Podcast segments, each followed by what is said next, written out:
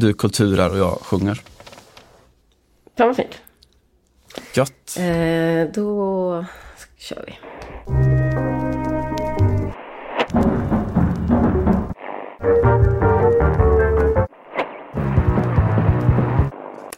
He therefore turned to mankind only with regret. His cathedral was enough for him. It was people with marble figures of kings, saints, and bishops who at least did not laugh in his face and looked at him with only tranquility and benevolence. The other statues, those of monsters and demons, had no hatred for him. He resembled them too closely for that. It was rather the rest of mankind that they jeered at. The saints were his friends and blessed him. The monsters were his friends and kept watch over him. He would sometimes spend whole hours crouch before one of the statues in solitary conversation with it. If anyone came upon him, then he would run away like a lover surprised during a serenade. Detta Det där är... Äh, vi- vi- Visst är det Vill du igår va? berätta? Vad sa du? Är det ring, ringaren i Notre Dame? Det är just vad det är. Detta är ju eh, Quasimodo. Den eh, eh, missbildade, får man väl säga, huvudfiguren i berättelsen. Och eh, detta är Victor Hugo på engelska. Eh, vi, kan, vi har ju mycket högskolepoäng i vår lyssnarskara, vi räknat ut. Men vi kan ju inte dra, eller vi kan inte utgå från att vi ska kunna rakt av eh, köra den på franska. Och eh, jag hittar den inte på svenska. Så att, Ehm, men här landar vi i alla fall.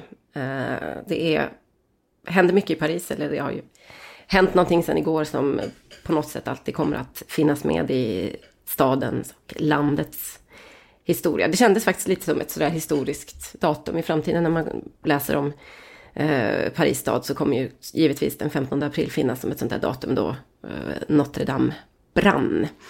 Eh, men jag tycker att det känns lite på sin plats också och minnas den här historien och vad den egentligen handlar om. För det är ju verkligen samhällets outcast på alla möjliga sätt som eh, trängs i Victor Hugos eh, klassiker, Ringaren i Notre Dame. Och detta är som sagt då Quasimodo, ringaren som eh, egentligen bara hade de här gargoyles eller de här, eh, ja ni vet hur de ser ut, de här lite knasiga marmor och eh, alla möjliga typer av statyer är det väl som sitter på, både runt om på kyrkan och även där inne tror jag. Det var Alltså, hans enda riktiga vänner. Någon slags orcher på Sagan om ringen-mål. Mm, precis, det kan man väl eh, nästan kalla det. Jag vet att vi har pratat om det, du och jag emellan någon gång, om, om att eh, franskan brukar ju benämnas som, eh, som Victor Hugos språk, ungefär som italienskan alltid kallas för eh, Dantes språk. Eh, och jag tror inte vi har någon motsvarighet på svenska. Alltså Shakespeare, engelskan är Shakespeares språk. Mm. The language of Shakespeare. Franskan är faktiskt eh, la langue de Molière skulle jag vilja säga. Det, det är det man brukar säga. Eh, då tror jag att det finns en, en pågående debatt, eller i alla fall en debatt kring det där. Det hade allt annat hade förvå- förvånat mig. Men eh, precis, nej men Hugo är ju, är ju den stora, den liksom stora franska tänkaren par, par excellence. Eh, eh, Molière var ju mer dramatiker, men eh, Hugos ande svävar ju mycket mer över det franska intellektuella arvet såklart. Det, fin det finns ju en oerhört sån eh, symbolisk, kraftig och talande ett citat eh, alltså, som man skulle kunna använda just idag. Det, det, det slår mig att jag inte har läst någon i internationell eller svensk press som har tagit upp det. Vad Victor Hugo ska ha sagt på dödsbädden, det allra sista innan han somnade in. Mhm. Eh, när han sa, och vi tar då in det med eh, Notre Dame-branden som fond här. Han ska ha sagt, jag ser svart ljus. Se där ja. Jag tycker det är en oerhört vacker eh, hållning eh, Mm. som man kan bära med sig ut i, i livet så oerhört ofta. Att, eh, Verkligen. till och med mörkret kan man se som ljus. Men det, det är spännande det som, eller ja, det uppenbara som, som du är inne på såklart att det, det är eh, i litteraturen så är det ju de utstöttas och svagas och, och fulas eh, upprättelse som, som brann upp på något sätt, alltså Quasimodo. Eh, som någonstans står för det och det är klart att kopplar man ihop det med, med vår tid så, det, så blir det ganska kraftfullt så. Precis. Ja men även Esmeralda som bara, som är zigenarkvinnan som eh, alla förälskar sig i men som ändå inte, som inte ens på den tiden hade någon, någon plats i det västerländska samhället och ännu mindre nu även om vi inte benämner dem zigenare längre. Så att, eh, det finns ju mycket, eh, ganska mycket aktuella ämnen i, i eh, den här historien. Jag tror att det finns också väldigt många olika sätt att se på den här branden. Alltså det är klart att det är en religiös tragedi för många. Det var, jag stod ju i, på den höga stranden och tittade på branden igår kväll och det var ju många som grät och folk som bad och Ave Maria hit och dit och så. Men och sen finns det ju såklart alla som sörjer ett arkitektoniskt mästerverk. Och jag har inte, vi har inte hört så mycket från uh, världens uh, förenade gottare, vilket uh, jag sörjer lite grann. Kan inte de också få komma till tals? De, jag, jag, tror att de eventuellt vaknar sent. Ja, du kan ha någonting där. Ja, precis. Men jag skulle gärna vilja också se någon form av uttalande från, från den lite mer populärkulturella gott-sidan. För att det är ju världens eh, första riktiga gotiska kyrka som brann upp i natt. Nu är inte skadorna riktigt så stora som man trodde då, men taket är ju helt borta och fasaden är förstörd på många håll och så. Mm, och var finns Fredrik Strage när man behöver honom som, som mest? Eh, mm. nej, men det, det, spelar väl rakt innan sådär, alltså vår tid är ju väldigt förtjust i sina sådär eskatologiska hållning, alltså tanken på att vi, vi lever i den yttersta av tider och snart är allting över och så. Eh, det är klart att om en, en vad är det, 800-900 år i kyrka eh, brinner upp så spelar det ganska väl in i ett, eh, ett aktuellt narrativ. Men mm.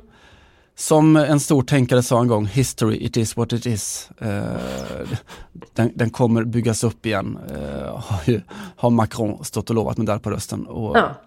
det, är, det är en tragedi såklart, en enorm förlust, men historien rör sig ändå framåt. Ja. Eh, fotbollsvärlden ska ju hjälpa till med detta, jag vet inte om ni har hunnit plocka upp det, att eh, finansmannen François-Henri Pinault har skänkt en miljard kronor bara sådär över natten till uppbyggnaden av den här eh, katedralen. Han är ju ägare av eh, klubben den, Stade René. där vi har Jakob Johansson tillbaka i spel i helgen för övrigt efter skadefrånvaro. Eh, han är också gift med Salma Hayek, vilket ju är... Inte Jakob Johansson va? Nej, nej, just det. Eh, vilket ju gör de här mixade zonerna efter en PSG-renn till exempel till ganska speciella händelser. För hon dyker upp där och ger ofta lite kommentarer så. Paris Saint-Germain it's an amazing team. I have to say it, it's sublime. They play so well. And it was like David and Goliath with only nine players and the goalie is not here. And to see how much heart the team put into it, it's um, chapeau. Eh, hon älskar ju fotboll väldigt mycket, Salma Hayek. Och eh, har gjort en väldigt rolig, eh, kom jag på nu, imitation av fransmäns förhållande till fotboll. Som vi ska se, att den, se till att den läggs upp på Twitterkontot Podcast Radikal. När hon jämför med sitt mexikanska arv och hur passionerad man är och hur folk sitter och liksom sjunger och vevar och dricker öl och, och hur fransmännens lite mer avmätta inställning till fotboll när det blir mål. Eh, ganska kul att se. Mm, jag tror mm. att det, ja, det var hos någon, någon av de stora amerikanska talkshow-värdarna som hon eh, gjorde denna mycket eh, roliga imitation. Som till och med fransmännen skrattade lite blaserat åt och givetvis. De kunde ju inte skratta ihjäl sig. Men... de, de, de gör inte, hade de varit mexikaner hade de skrattat högre kanske. Ja, jag kan tänka mig att de skrattade läppen av sig. Man är nyfiken på om eh, Pinot, om det finns någonting i, i avtalet där när han skänker sin miljard. För det, det, är, det är pengar, som mamma alltid sa, att en miljard här och en miljard där, till slut så blir det pengar. Ja. Eh, om det står där att ja, jag skänker min miljard, men då ska kronan vara Louis Vuitton-loggan. Det är väl inte omöjligt. Eh, på tal om Louis Vuitton så har ju Bernard Arnault som är världens tredje rikaste man världens överlägset rikaste fransman och eh, som startade det här, eh, eller som äger eh, Louis Vuitton bland annat. Han äger ju hela den där, en, en lyxkavalkad kan man säga av märken. För det är inte Pinot, utan det är Renault som gör det. Han har skänkt två eller 300 miljoner också till detta. Och här någonstans började jag nästan bli alltså, pyttelite provocerad. Det mm. finns ju ändå vissa eh, globala tendenser just nu i opinionen om tax the rich och så vidare. Och mm. eh, hur mycket alla de här ultrarika i världen, alltså de en procent rikaste eller kanske en halv procent rikaste människorna, skulle kunna eh, till exempel sätta stopp för eh, ja, men global uppvärmning och så vidare om de la alla sina pengar på det. Eh, ja, det, man kan inte anklaga någon för att skänka pengar till att bygga upp en kyrka, förstås. Men lite beklämmande att det är så jävla lätt att hosta upp en miljard som sagt över natten här. Men en sån som Arnaud som hotade med att dra med alla sina tillgångar till utlandet när, när François Hollande, Eh, förra presidenten då, eh, introducerade den här eh, 75% skatten mot, eller ja, riktad mot de allra största tillgångarna i Frankrike för några år sedan.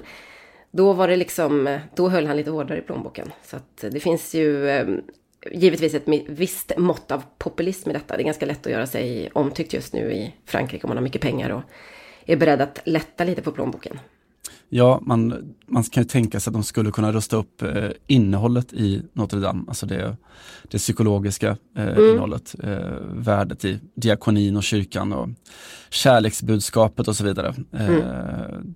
Det kanske kostar lite mer och eh, syns inte lika mycket om man gör det, men absolut.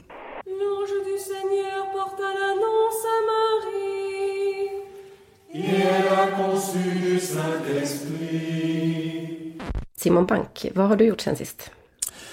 Eh, jag har väl sett en del på fotboll faktiskt. Eh, mm. Följt Premier League-kampen. Eh, Liverpools väg mot den där titeln. Det är fortfarande som man sitter och undrar lite hur, hur ska de lyckas missa den här gången. Mm. Men de har i alla fall tagit sig dit att de, om de missar nu så kommer de göra det på ett storslaget sätt. Så att antingen så vinner man en fantastisk berättelse eller så vinner de sin titel. Så det kommer bli stort och fint. Eh, och sen har jag totat ihop en del eh, allsvenska på det också. Mm. Det, det, är väl ungefär det. Eh, jag vet inte om du har konsumerat mer eller bättre eh, fotboll? Eh, nej, jag har nog konsumerat ungefär samma fotboll samt lite Champions League då förra veckan. Mm.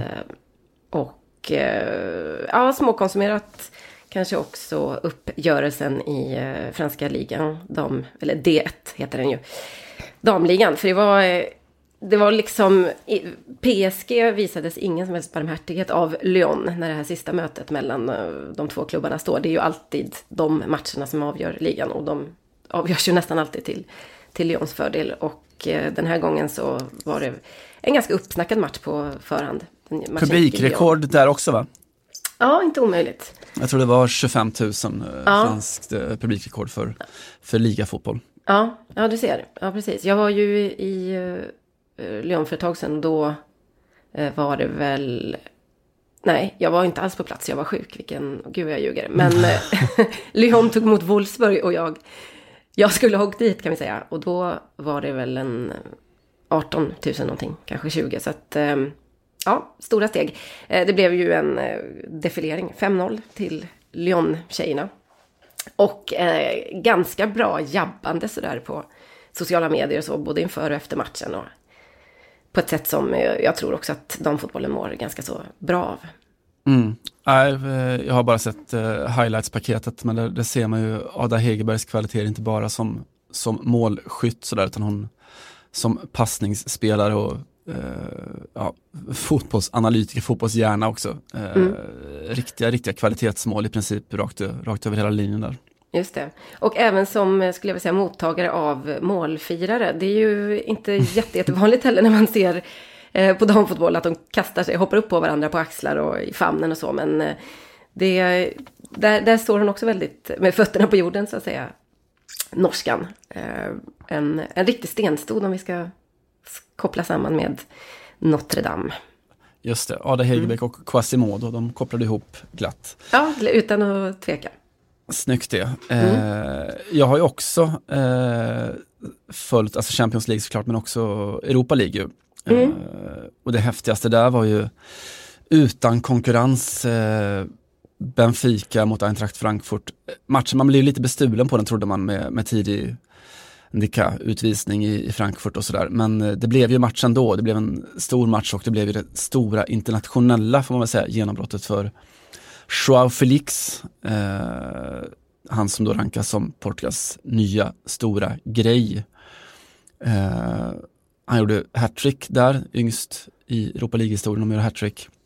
Eh, och hans historia har ju då berättats en del sen dess. Eh, Så att vi kan väl göra det här också. Eh, för enkelhetens skull. Han är, han är en väldigt delikat, liten, eh, han ser ut så här Eh, artad så, en väldigt liten pojke. Eh, och har alltid varit en väldigt liten, tunn pojke. Eh, och började sin fotbollskarriär egentligen i, i Porto faktiskt. Hans pappa och mamma körde honom till Portos träningar fem dagar i veckan. Från att han var då sju år gammal ungefär. En och en halv timme enkel resa, eh, fem dagar i veckan. Mm. Eh, ja, hårda bud eh, och han, Jean Felix har själv då berättat om hur han, han brukar alltid spela fotboll med, med lillebrorsan hemma i köket, eh, jämt och hela tiden. Och sen så fick han inte vara kvar i Porto, eh, de trodde inte på honom, han var lite för, för fysiskt klen helt enkelt. Just det, den där gamla ursäkten. Den där gamla ursäkten, och det var ju knasigt speciellt som hans pappa då, Carlos, är en gammal fystränare, han var i, i Tondela, den här miniklubben som ju varit uppe i högsta ligan. Och har hjälpt honom bygga muskler och sådär. Och sen så slog han ju då igenom i, i Benfica, yngst någonsin om att göra mål i, i B-laget i då andra ligan, där som Victor Nilsson Lindelöf spelade. Mm. Eh, han var med och sänkte Sporting eh, när Cristiano Ronaldo satt på läktaren och Ronaldo fick höra att vad, vad kul att du var här för nu fick du se den som är ännu bättre än vad du är. Mm. Eller, kom, eller kommer bli. Men själv så har då Felix sagt att nej, men det, det är min lillebror Hugo som egentligen är den, den stora talangen i familjen. Okej. Eh, och det där fick ju sin lilla fina twist då i, i helgen efter hattricket mot Frankfurt när då eh, Benfica möter Vittoria Setubal och Jean Felix gör mål igen, hans elfte ligamål för säsongen. Och sticker ut och, och ska fira mot, eh, mot kortsideläktaren och gör någon slags ansats till en sån här cool Mbappé-målgest, korsar armarna över bröstet och ska se lite oberörd ut. Mm.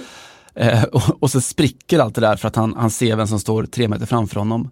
Eh, en bollkalle som då såklart är hans lillebror Hugo, Just eh, 15-åringen.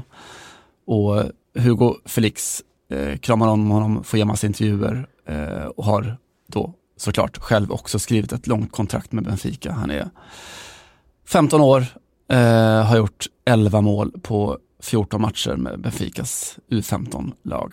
Det var helgens allra sötaste bilder. Mm. De där ska ju också ut på Twitterkontot Podcast Radikal för den som Mm. är, är sugen på dem.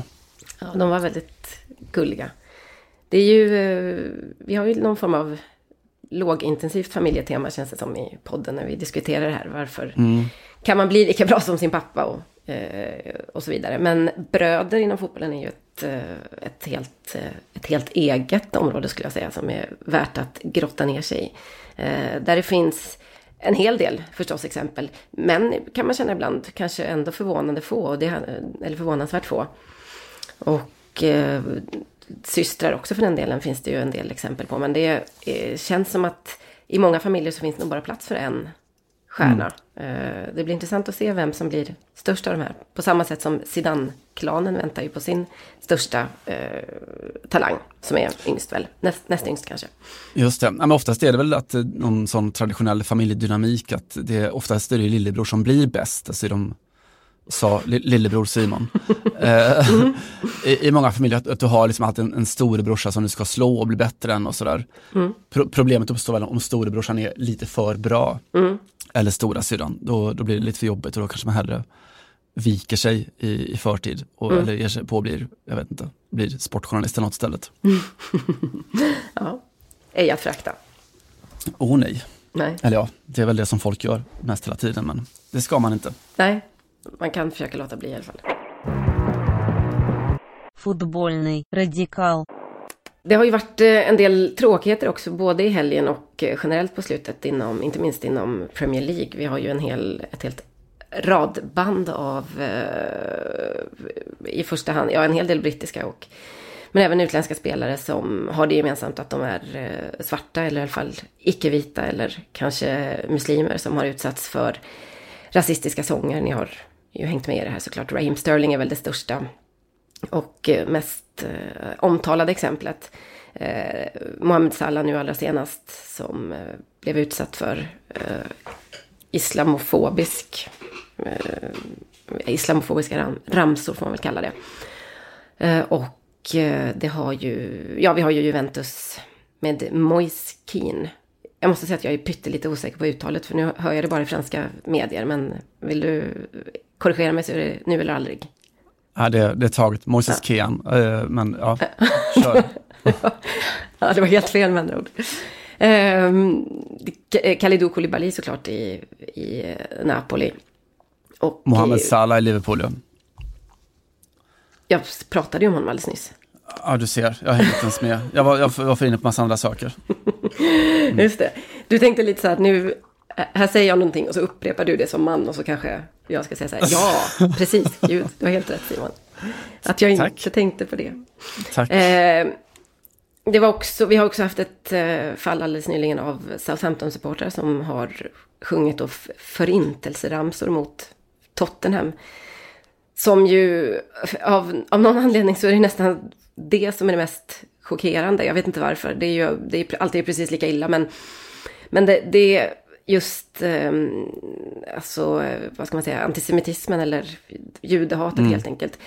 Är ju eh, någonting som man tror att fotbollen ändå och samhället har eh, på något sätt kommit eh, till rätta med. Och, och att det att på någonstans kan, kan förpassas till historien och att problemen som vi kanske har framför oss nu är av lite ny karaktär och att det handlar om att kanske ett, ett Italien som inte vet eller där det finns mycket okunskap och där det inte finns någon tradition eller någon vana. Alltså de här, Spanien också tidigare, de här länderna som, som de europeiska länderna som inte är några invandrarländer helt enkelt. Mm. Men, mm. som inte har en historieskrivning och att ha vunnit ett, ett världskrig mot, mot antisemitismen om man säger så. Till exempel, precis. Mm. Och som inte heller har en historia av att eh, eh två av tre landslagsspelare har eh, afrikanskt mm. ursprung till exempel. Och, som ju, eller karibiskt, som ju gäller för England och, och Frankrike. Eh, jag vill ändå prata lite om det som hände i eh, ligan i Frankrike i helgen. För att eh, Frankrike är ju relativt förskonat från detta, inte från rasism förstås. Men fransk fotboll har ju ändå haft färre incidenter och framförallt så de incidenter som har varit de senaste åren har ju skett på mm, ja, förbundsnivå i princip och det har varit tränare som har varit eh, ute och, och, vevat men också på många sätt i kanske okunskap mer än någonting annat. Eh, vi har ju de här berömda raskvoterna som höll på att kosta Laurent Blanc jobbet för några år sedan när han var, när han var förbundskapten och så vidare. Eh, fransk fotboll är generellt ganska bra på att stå upp mot sånt här och det brukar inte förekomma på, på planen i alla fall. Men i helgen när eh, Amiens mötte Dijon så fick matchen eh, skjutas upp, eller den avbröts i 5-6 minuter. Det var Amiens lagkapten Prince Desir Gouanou, som blev utsatt då för apljud av en motståndarsupporter. Och eh, domaren avbröt matchen och eh, man kan se, det finns tv-bilder och ljudupptagningar på när de diskuterar huruvida de ska fortsätta spela eller inte. Domaren säger att vi, vi ger ett försök till, annars så bryter jag. Det, det finns ju väldigt tydliga regler kring det här. Och så det, det som domarna ofta anklagas för är att inte, för, att inte tillämpa regelverket helt enkelt. Man har ju möjlighet, det finns ju tre olika nivåer av det här när man kan eh, avbryta och eh, stänga, eller ja, helt enkelt eh, avbryta matchen helt och hållet under de här omständigheterna. Eh, Guanou då eh, samtalade med domaren i egenskap av både utsatt och eh, lagkapten förstås. Och det bestämdes att matchen skulle plockas upp. Eh, och han har blivit eh, lite av ett samtalsämne i början av veckan i Frankrike just för sin reaktion kring detta. Han bestämde sig till exempel för att inte polisanmäla den här eh, supporten som lotsades ut från arenan. Det var ju därför man valde att fortsätta matchen. Och han berättar själv i en lång intervju med Lekip att hade han varit lite yngre, nu är han 25, så hade han nog reagerat mycket mer impulsivt och ja, på, med mindre förståelse. Men eh, han säger att eh, för mig så är det, kärleken och religionen har ändå förändrat lite min inställning till detta. Eh, vi ska komma ihåg att Guanou har tillhört Juventus faktiskt och där säger han själv att han inte blev utsatt. Men han har gjort en, han har spelat i en massa ligor och eh, en massa olika klubbar de senaste åren. Han har varit en sväng i England också och nu är han då i, i Amiens. Och eh, säger så här till L'Equipe. Ingen föds till rasist, precis på samma sätt som ingen föds till att vara en tjuv. Eh, enligt mig så är det ett, eh, det är ett, sorts, ett sorts dåligt frö som, eh, som man sår eller som sås. Eh, och det är det här som jag slåss emot. Inte mot den enskilda mannen, den enskilda individen. Honom har jag redan förlåtit. Eh, rasismen, det är rasismen som jag eh, aldrig kan förlåta. Det är rasismen som jag eh, på alla sätt vill ta avstånd ifrån. Eh, det är därför som jag inte ville polisanmäla. Eh, jag vill att det här ska fungera som en lektion eller en läxa eller en eh, sätta ljuset på det här som har hänt. Och eh, det viktiga för mig är att budskapet når ut över Frankrikes gränser och att alla förstår vad det handlar om. Det har också eh, bara di- direkt efter inträffade så fick han ett telefonsamtal av eh, Frankrikes idrottsminister Roxana Maracineanu. Och eh, en gammal simmerska. För övrigt är ju en, en, vi har pratat om det här tidigare, det är vanligt i Frankrike att, att det är före detta idrottare som får just den här eh, posten eller portföljen som idrottsminister. Hon är världs, gammal världsmästarinna till och med i simning. Precis, exakt. Och hon har väl rumänskt ursprung eh, helt enkelt. Mm. Eh, inrikesministern också, Christophe Castaner, hade, har varit i kontakt med honom. Eh, Noël Le Gret som är eh, ordförande i det franska fotbollsförbundet. Och eh, Didier Deschamps har också, eller ska, kontakta Prins Desir Guano för att visa sitt, sitt, sitt stöd kring detta. Det, vi har ju pratat om det tidigare, hur man hanterar den här typen av skandaler inom fotbollen på olika sätt i olika länder. Och i Frankrike så blir det väldigt, väldigt snabbt eh, en eh, politisk fråga, en, en, inrikespolitisk fråga. Idrottsministern eh, har ju en tradition av att söka upp och, eller åka ut till landslagsläger till exempel och ta dem i örat om de till exempel missköter sig eller strejkar mot träning på en på ett, under ett världsmästerskap till exempel. Och så vidare. Och det här tycker jag är det enskilt bästa sättet att eh, hantera frågan. Tyvärr så går, tror jag inte att det går att komma till rätta med den här typen av eh, skandaler och läktarskandaler och rasism och sånt om inte precis alla på väldigt höga positioner säger ifrån och eh, visar att det här är en politisk fråga på absolut högsta nivå som, som angår alla. Här är vi så att säga lite efter i Sverige och det är väl de flesta länder. Man ser inte det här så ofta i Spanien heller. Italien ska vi inte ens prata om. Eh, I Storbritannien ser man inte det här heller egentligen ske. Eh, Men eh, det, det hindrar ju inte att jag tror att man i Frankrike känner att det här är en typ av skandal eller en, typ av rasism som vi har varit ganska fredade från just på läktarna. Och eh, när, när, det, när det väl sker så är det väl viktigt att väldigt snabbt ta avstånd och lyfta frågan så pass högt så att man förstår att det här är, är liksom återigen någonting som angår precis alla och eh, som inte kan på något sätt eh, slussas bort till idrottsvärlden och att fotbollen måste ta hand om sina egna problem och så för att eh, det klarar den inte helt enkelt av på egen hand. Nej men alltså, det, alltså alltid när det här dyker upp så, så måste man ju så verkligen gå till, till rötterna, det är väl det som du är inne på. Liksom, hur, hur kan det uppstå liksom? Och det känns ju så oerhört otidsenligt och liksom obsolet på något sätt att det är 2019 att man upplever en, en ökning av, av rasism eller antisemitism eller sådär på, på läktarna. Eh, och jag tror att för att då kunna bota den här pesten så, så måste man verkligen tänka igenom hur, hur kommer det här sig?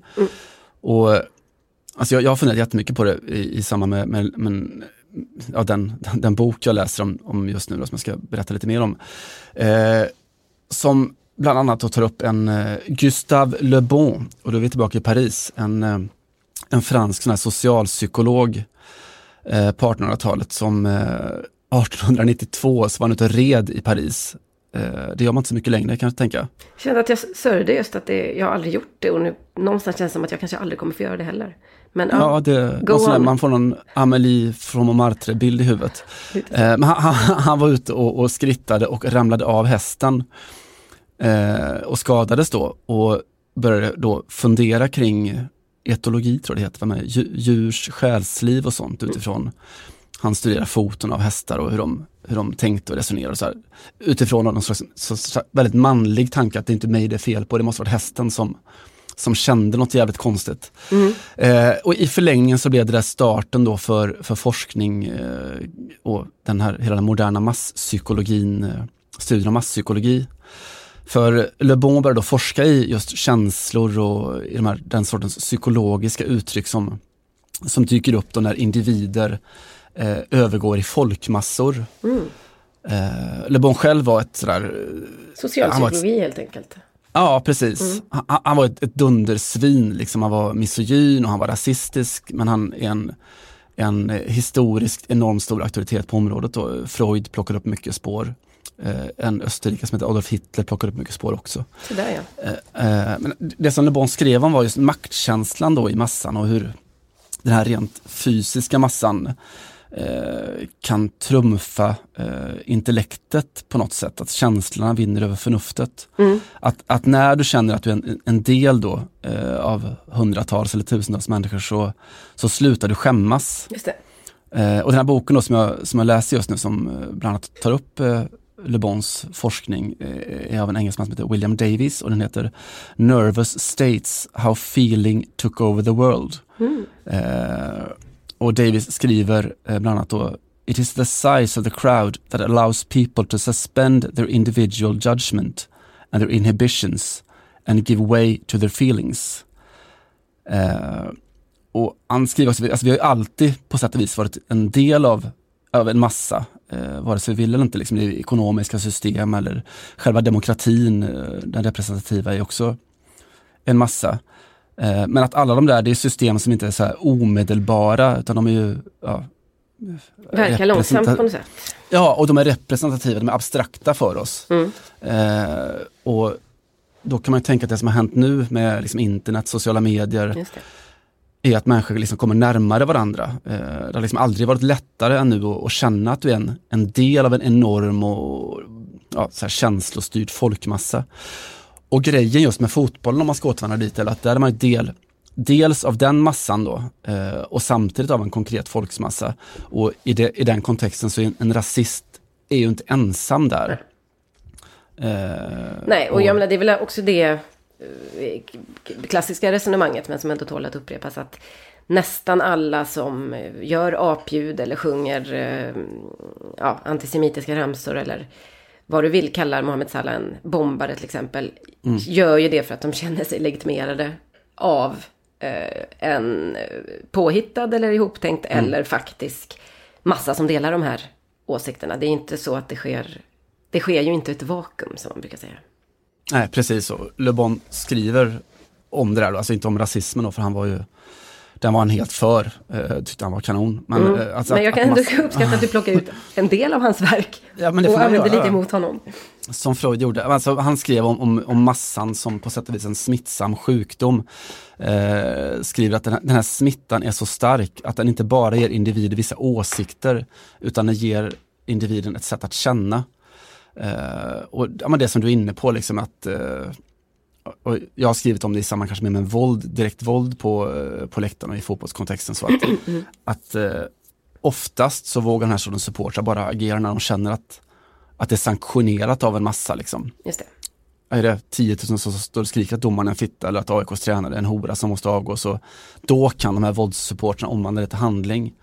Så jag tror att motståndshandlingen mot rasismen är liksom inte bara straff eller brutna matcher eller att spelarna slutar upp eller att, att Fifa går ut i en kampanj. Jag såg att Sheferin, alltså Uefa-presidenten var ute och sa att, eh, att domarna borde stoppa matcher när de hör rasism från läktarna.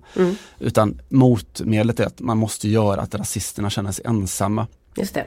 eh, på internet eller på läktarna eller i, i vardagen eller vad som helst. Det kan jag tänka sker kanske till exempel när man efter att eh, Sverige har förlorat en VM-match mot Tyskland i absolut sista minuten och kastar sig ut på Jimmy Durmas Instagram och skriver en massa idiotiska och rasistiska tillmälen.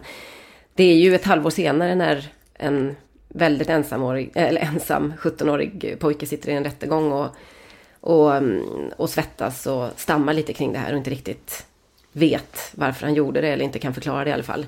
Eh, så är det ju exakt här vi landar. Det, det, det råder en allmän, eh, väldigt upphettad känsla av att det här är okej att göra för att eh, någon har förstört för oss Och eh, det är den minsta gemensamma nämnaren när vi en, en massa idiotiska fotbollssupportrar tittar på honom är att det, det, var, det är en invandrarjävel. Mm. Eh, men avklädd, naken och inför eh, liksom, det, rättssystemet några månader senare så är man inte lika kaxig helt enkelt. Nej, och det, det är väl liksom det enskilt finaste, eller finaste men mest där emotionella citatet från hela den processen är väl när just den här 17-åringen står inför rätten i Växjö och säger att jag vet inte varför jag skrev så, jag tycker ju inte ens så. Nej. Eh, där finns på något sätt nyckeln till, till alltihopa. Mm.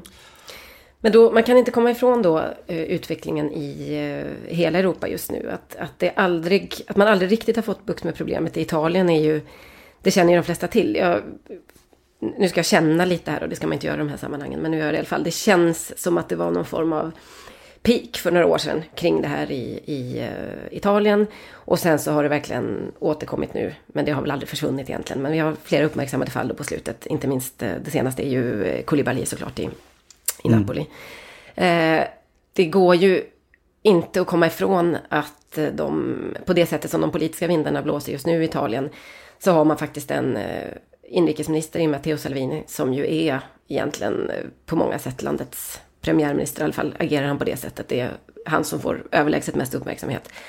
Och när han då själv säger i, i samband med eh, en eh, match, han, han är ju stor Milan-supporter, att eh, det är svårt om man ska börja straffa folk som sjunger rasistiska ramsor då, då blir det svårt för det finns också en massa andra saker de sjunger och att lite så här, man kan inte plocka ut bara det ungefär. Mm. Då, då ger han ju också de här eh, människorna i Italien som jag ändå vill hävda i väldigt stor utsträckning handlar om eh, ovana och att man inte har någon tradition av att prata om de här sakerna. Eh, han legitimerar dem och ger dem vind i seglen på något sätt. Och, eh, I Storbritannien så är det ju extra tydligt. Det är ju den här Kick It Out som, som eh, är den här gemensamma rörelsen eller föreningen, vad vi ska säga, associationen som eh, dit man kan rapportera då rasistiska tillmälen inom fotbollen och incidenter och så, de har ju sett en eh, ganska rejäl ökning på slutet. Och eh, de kopplar samman detta med Brexit. Det vet ju alla också att hatbrotten, alltså med rasistiska förtecken då framförallt, men också faktiskt med mot andra sexuella minoriteter till exempel, ökade alltså enormt bara veckorna efter att eh, Storbritannien hade röstat för att eh, lämna EU under sommaren 2016. Och eh, det det, var, det är framförallt, ja, då är det landets kanske asiatiska invandrare, då, pakistanier och indier och så. Men också mycket polacker som, som ju är eh, kanske de som Brexit-motståndarna, i alla fall de med lite intellektuell svansföring eller en analys eh, riktas emot. För att det är ju, det är ju uppenbart att det, det var mycket EU-invandringen som man ville komma åt där. Eh, det här sätter sig på fotbollen och det är fruktansvärt tråkigt men allt annat hade varit konstigt för att det är en så pass stor, eh, en så pass stor folkrörelse i, i eh, Storbritannien och, och, i England inte minst. Så att, eh, så att det alltid kommer få genomslag där någonstans. Ja, eh, absolut. Och det, ja, det, det, är klart att om, om de här rörelserna, de här strömningarna blir sanktionerade från från, allra, från den politiska makten, eh, oavsett om det är liksom i, i, USA eller i, i Polen eller i Ungern eller eller för all del i Sverige, eh, så då är frågan också vilket, vilket ansvar man kan utkräva från de som faktiskt sen skrider till handling också. De mm. agerar inte som du sa, de agerar inte i vakuum. Nej, och eh, de kanske också agerar väldigt mycket som eh, marionetter för en, ja, mm. vad man upplever är en mycket större grupp. Då. Och som det, sann, mm. som det sannolikt också är på många sätt. Men i, och i England, det speciella får man väl säga i i England, till viss del i Italien också, men kanske mest i England, är ju att det finns en, en eh, tabloid tradition som verkligen har, verkligen har eldat på det här. Eh, vi har ju pratat om det tidigare, hur Raheem Sterling framförallt har framställts i, i eh, brittiska tabloider på, ja, men på ett sätt som är fortfarande och eh, förhoppningsvis för all framtid helt otänkbart i de flesta länder. Men där finns, för jag skulle ändå vilja påstå att i stora delar av åtminstone norra Europa och eh, även i Frankrike och för all del Spanien så, och Tyskland och så, så finns det en, ganska, det finns en ganska, över, alltså det finns en, eh, vad ska man säga, det finns, det finns ingen mm, liksom, medial eller eh, på något sätt eh, press eh, outlet. Nu famlar jag lite efter orden här. Som, som legitimerar de här sakerna. Vi, vi, I Sverige så har vi ju trots allt en... eh, Det, det är inte så att det debatteras om det här är okej eller inte. Men i, eller att eh, svenska medier på något sätt har liksom eldat på eller eh, gjort det här till, till sin eh, historia eller till sin debatt eller så. Men så är det verkligen i England. Och eh, där måste ju också brittiska journalister och publicister titta sig väldigt mycket i spegeln och fråga sig vad, vad deras ansvar är i detta. In the mirror, nudge nudge.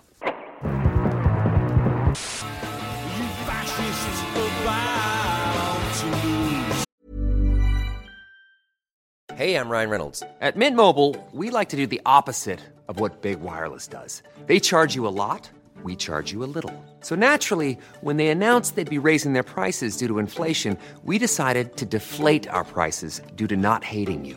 That's right. We're cutting the price of Mint Unlimited from $30 a month to just $15 a month.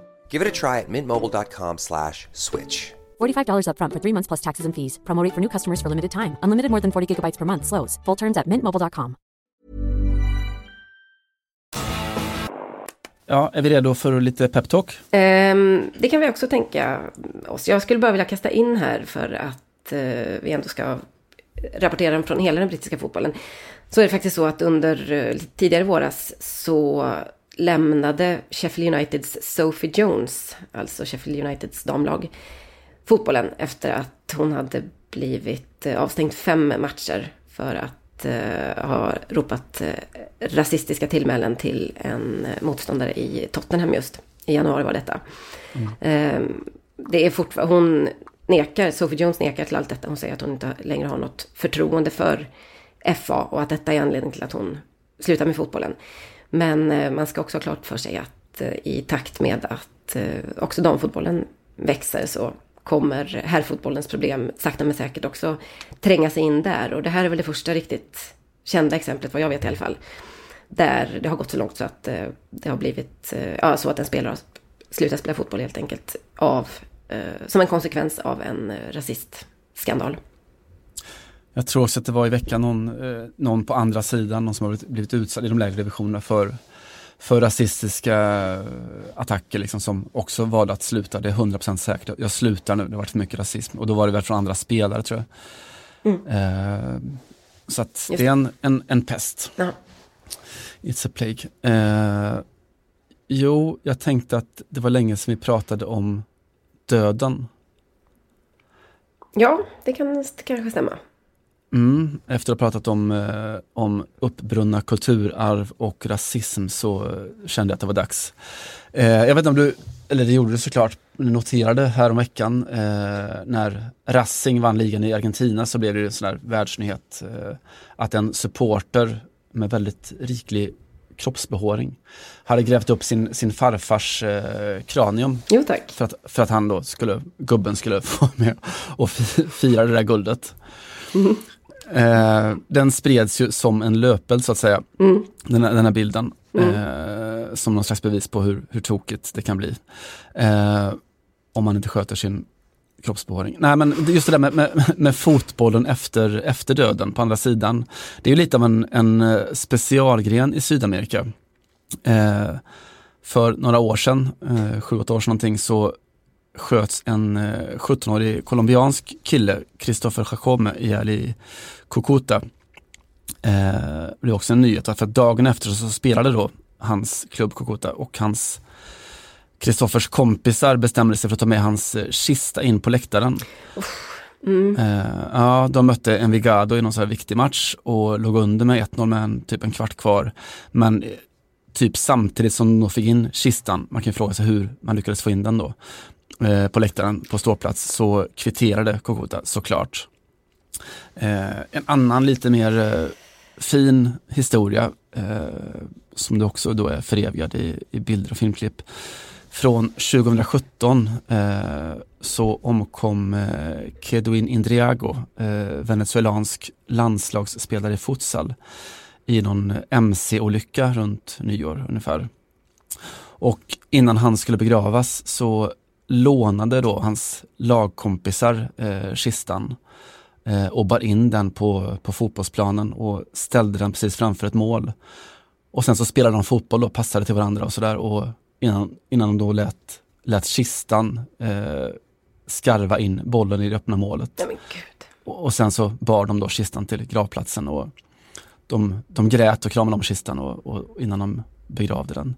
Jag, jag sitter, ni ser ju, det här är ju en, inte en bildpodd, men jag sitter ju här och gör korstecknet bara så att alla ska ha det klart för sig.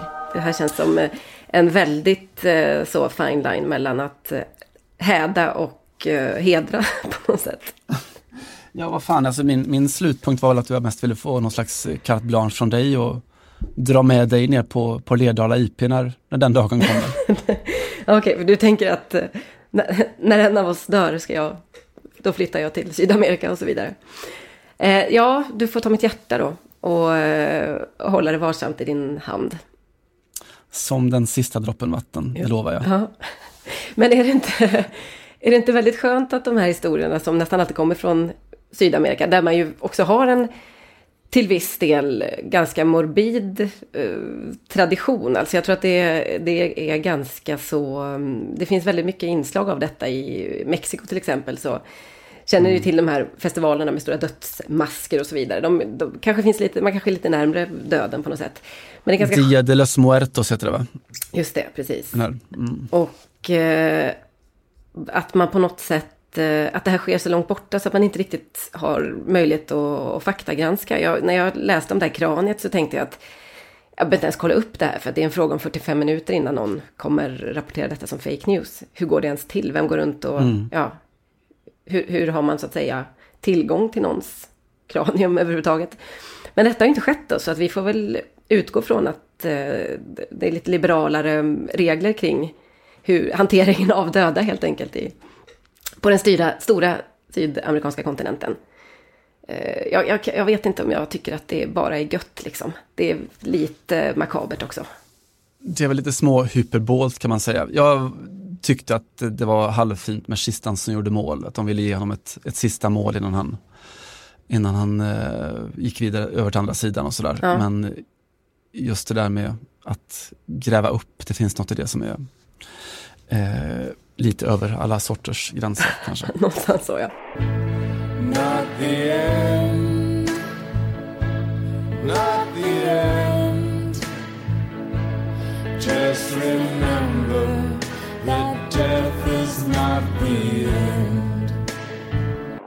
På den stora världsfotbollkongressen som hålls i eh, Barcelona, eller gjorde under gårdagen i alla fall på måndagen, så har eh, det framkommit att Fifa, som ju är bland annat presenterat av sin juridiska direktör, vilket ju är lite av en oxymoron, men de måste väl ha någon sån, Emilio Garcia Silvero, eh, berättade där att Eh, Fifa jobbar på ett nytt eh, transfersystem på internationell nivå.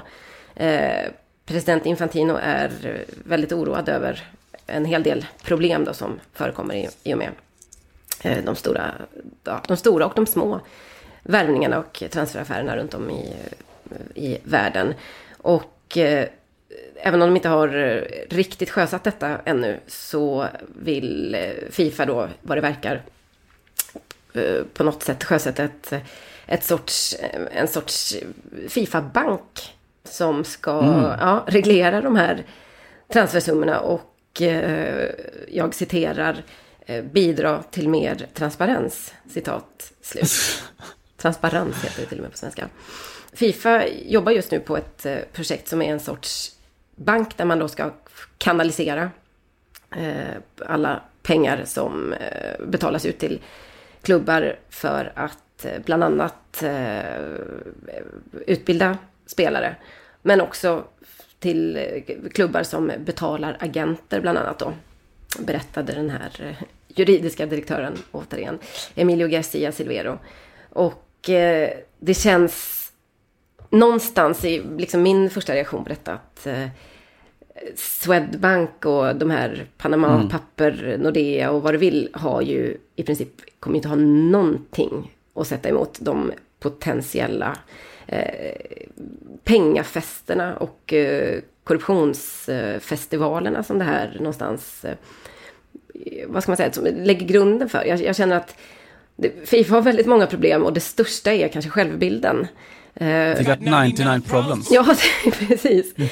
Och självbilden är 95 av dem. Eh, De, de andra fyra är väl typ eh, att ja, halva den gamla styrkan sitter och skakar galler just nu och att det, förtroendet är väldigt, väldigt litet för den här organisationen. Men de lyfte ändå det här eh, initiativet då nu, bara ett par år efter att eh, Fifa ja, gick från att finnas till att knappt existera längre på det sättet som vi känner det, till att ha återgått på något sätt till en, eh, om inte uttalat eller liksom bevisat korrupt så i alla fall eh, extremt hyperbol, som du sa alldeles nyligen, eh, organisation. Där man alltså tycker att man är i en position just nu att eh, starta en bank och hantera transfers. Eh, Simon Bank, hur dåligt tror du att det här ska kunna bli? Eh, om ett är ja, inte så dåligt och tio är eh, slutet, alltså tio är branden i Notre Dame. The end of the world as we know it. Nej, men alltså man, man kan konstatera att det här skulle eventuellt kunna vara en kris för världens banker, men framförallt så är det en, en kris för all världens komiker. Det går inte att göra satir längre. Nej.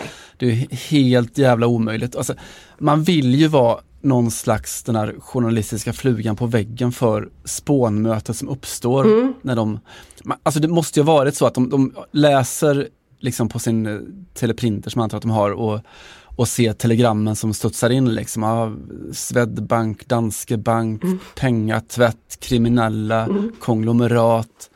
Vad fan, varför har inte vi en bank? Vad, exakt så. Hur kan vi ha missat det här tåget? Det verkar ju helt sanslöst.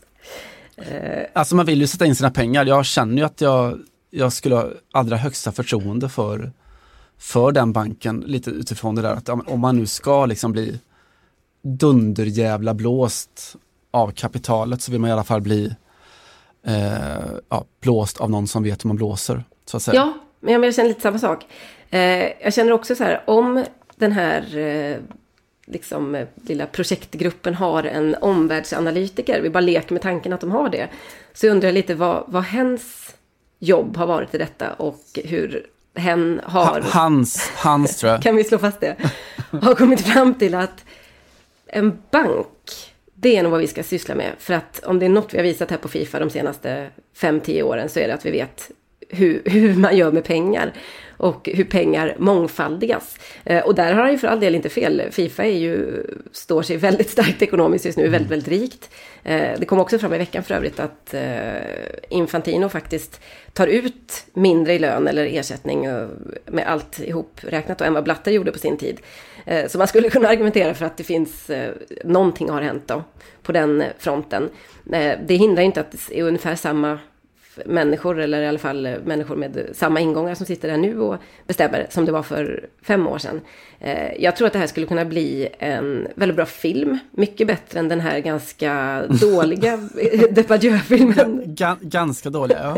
vad, vad hette den? Någonting Emotions? Ja, jag kommer inte ens ihåg. Nej. Eh, men den var ju ganska dålig på samma sätt som eh, att det var ganska dåligt att Notre Dame brann ner. Den var så dålig så att trots att Gerard Depardieu inte bara har lite ingångar på Cannesfestivalen utan väl i princip, eh, ja, mer eller mindre så svävar väl hans ande över den. Att han inte ens fick in den på festivalen. De sa att den, den, den håller så att säga inte konstnärligt. Så den fick sättas upp på stranden i Cannes. Det var någon sån festivalvisning där man kunde gå och titta på den här filmen för några år sedan. Eh, United Passion. Ja.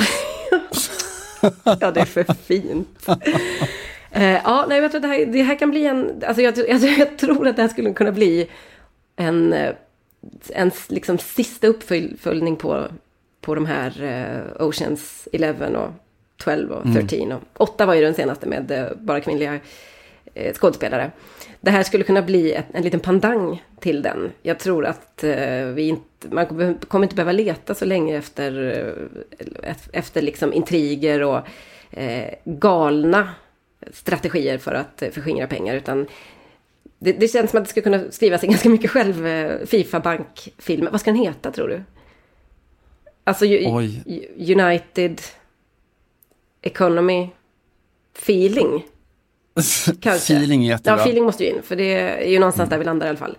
För det är väldigt mycket feeling som Fifa har gått på de senaste åren när de har eh, hanterat sina utbetalningar och mutor och diverse. Ja, de, är, de, de är vår tids Killinggäng, får man ge dem. Ja, lite så. Eh, med skillnaden att då ingen i det här gänget har gjort Henrik Schyfferts resa till att bli liksom en sönderkramad eh, socialdemokratisk kulturarbetare som alla älskar, utom alla de som hatar honom, vilket ju är ganska många också. Eh, Den, den, jag tror att den kommer, det är tidsfrågan. Infantino turnerar i, i, i alla, alla sådana här eh, Folkets parker Ja. med mitt, mitt tiotal.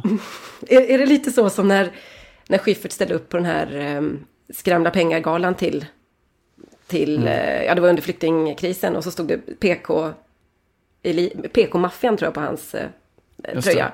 det. Var väl lite det Infantino försökte med under eh, VM Ryssland när han satt med en sån svart hoodie som det stod volontär på. Så han kanske redan har inlett den eh, vandringen nu när du säger det. Jag tror Ja. det. På hans t-shirt kommer det, kommer det inte stå PK-maffian, det kommer bara stå maffian. Det kan bli bra tror jag. Eh, länge ja, länge lever Fifa och eh, jag ser fram emot den här banken. Eh, jag säger som du, lika väl som att ha sina pengar placerade i Nordea eller Swedbank eller vad man än har så kan man väl sätta dem hos Fifa. De skulle kunna växa enormt mycket, enormt snabbt utan att någon ställer några frågor till exempel. Jag sätter in mina pengar nu. Visa mig pengarna! Visa mig pengarna! Så, eh, över på veckans profilspåret. Eh, jag tycker att vi öppnar med lite musik den här gången. Caminhando contra o vento, sem lenço, sem documento, no sol de quase dezembro, eu vou. Det där var Catiano Veloso, en av eh, Brasiliens eh, allra största, mest älskade musiker. En här vänsterröst och regimkritiker under eh, diktaturen. Och också eh, mannen bakom ett alldeles fantastiskt meme, meme, vad säger man? Mm, min Det, vet man, det är fortfarande ingen som riktigt vet va? Nej, eh, på sociala medier. Det var så 2011 så var eh, Veloso i Leblon, eh, stadsdel i Rio de Janeiro. Han eh, parkerade bilen och så gick han ut och det blev en notis då på den här enorma nätsidan Terra under rubriken Caetano Veloso parkerar bilen i Leblon. Och det var liksom allt, det var hela nyheten. Eh, och sen dess då så, så firar man på sociala medier årsdagen av den här nyheten under hashtaggen Caetano Veloso parkerar bilen i Leblon. Eh, Det är någon slags mediekritik då med, med väldigt mycket glimt. Eh, sådär, varför blir icke-händelser stora nyheter? Och det där ska då leda in på veckans profil som heter Igor Juliao. Eh, högerback som ägs av eh, gigantiska Fluminense. Eh, precis före jul så spelade han då hela matchen när eh, Fluminense eh, säkrade sin överlevnad i, i Serie A, högsta ligan i Brasilien. Eh, men det blev liksom inte den stora nyheten från den matchen då, utan det blev att, att Igor Juliao tog tunnelbanan hem från matchen. Eh, och Igor själv sa att det, här, det här det är så sinnessjukt, liksom. det här har blivit det nya Caetano Veloso parkerar i Leblon-grejen. Så, och, och Juliao eh, blev man lite kär i då, tunnelbane högerbacken. Eh, och den kärleken har fördjupats eh, sen dess då. Han är alltså son till en gammal yrkesmilitär, hans farbror är historieprofessor. Eh, han själv är typen då som åker till ungdomsfängelser för att föreläsa och prata med tonåringarna som bor där. Han har liksom uttalat sitt stöd till homosexuella eh, fotbollskollegor. Och sådär. Och- all, alla de. alla de, och jag menar, vi, vi snackar mycket, rätt mycket om alla de här fotbollsstjärnorna som slöt upp bakom eh, Bolsonaro, här semifascisten då i presidentvalet. Eh, men att Juliao då såklart gav sitt stöd till arbetarpartiets eh, kandidat eh, Fernando Haddad, som då var gammal utbildningsminister i, i vänsterregeringarna före då. Och när andra höll på då att ge sina intervjuer och stötta Bolsonaro så så krävde eh, Juliao att få ha ett foto av eh, Marielle Franco på sin matchtröja då. Eh, Marielle Franco, en svart, lesbisk, eh, antirasist, feminist, vänsterpolitiker som då tog kamp mot polisvåld och som mördades i fjol i någon sån här attentat. Så Igor är liksom en, en kille som sticker ut, en eh, kille i eh, fotboll, radikal smak, eh, läser Nietzscheböcker, eh, har huset fullt av Frida Kahlo-konst. Okej, vänta, det är ju redan i sig en väldigt eh, spännande kombination. Eller hur? Mm. Eh, jag antar att han, han vill eh, känna sina fiender så. Och jag Mm. giss, gissar ju utan att veta att det är nog inte äkta Frida Kahlo-konst. Han är ju bara högerback så att säga. Mm. Men man har haft lite koll på honom då sen, sen hela tunnelbanegate. Och nu i veckan så såg jag att han fick rubriker igen. Eh, för Igor Sjuliao hade då på sociala medier sett hur en ung kille, eh, Pablo, 22 år, som skrev om sin verklighet på sociala medier. Eh, Pablo, den här killen bor i Maré, ett, eh, en av så här Rios allra fattigaste, mest utsatta favelor med ja, gängkriminalitet och knark och hela den grejen. Men Pablo ville då ta sig därifrån, han ville plugga journalistik på universitetet. Problemet var att han hade inte råd att betala såna här provavgifterna då, som, som krävs för att kunna komma in. Eh, så han skrev det på Twitter då, att han behövde låna de här pengarna och han lovar att tillbaka, betala tillbaka eh, dubbla pengarna när han väl har lyckats. Och eh, Igor Shuliao rider in från vänster, eh, skickar ett sånt här DM, eh, direktmeddelande till unge Pablo och har då betalat provavgiften. Eh, så den sortens kille, Igor Sjuliao, han är killen som hjälper unga människor och som åker tunnelbana. Eh, det gör honom till veckans podcast Radikal eh, profil. Välförtjänt. Jag tycker det. Mm. Eh, ska vi plocka upp lite Nietzsche då när du ändå nämnde honom och eh, kliva in på kulturtipset. Eh, Friedrich Nietzsche sa ju bland annat We have art in order not to die of the, of the truth. Eller from the truth. Det finns lite olika eh, varianter och översättningar av det där citatet. Men eh, ett av de bättre han har sagt ändå får vi säga. Eh, jag, eh, min egentligen eh, första och på många sätt enda relation till Notre Dame-katedralen, förutom att jag är bosatt i Paris då sedan många år, är den, eh, inte Victor Hugo-klassikern i sig, utan musikalen som sattes upp för en 15-20 år sedan.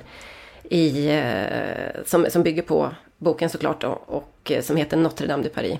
Eh, skriven av, eh, iscensatt i alla fall, eller vad man säger, uppsatt av ett kanadensiskt gäng. Jag tror att är, det är en italienare som har eh, skrivit musiken och regissören är kanadensare och så vidare. Eh, den fransktalande delen av Kanada. Eh, de turnerade runt med den här och det fanns, det tog inte så lång tid innan den kom till eh, England och London. Och jag gick och tittade på den här eh, musikalen flera gånger. Det här som folk lite fraktfullt kallar guilty pleasure har jag till vissa musikaler. Eh, hade i alla fall som 20 år, 19-åring när jag bodde i London och la alla mina pengar på detta. Det är faktiskt en eh, väldigt så disneyfierad ingång till den här klassiken och en, eh, en eh, musikal som lyfter mycket de här eh, utstötta existenserna som vi har pratat om. Det vill säga ringaren förstås då, zigenarkvinnan, de papperslösa som har en, en ganska framträdande roll i Notre Dame de Paris. Och, ja, Och Johanna jag- Frändén och- lyfter ja. den också. Mm. Ja, men precis. Eh, hela musikalen finns på YouTube.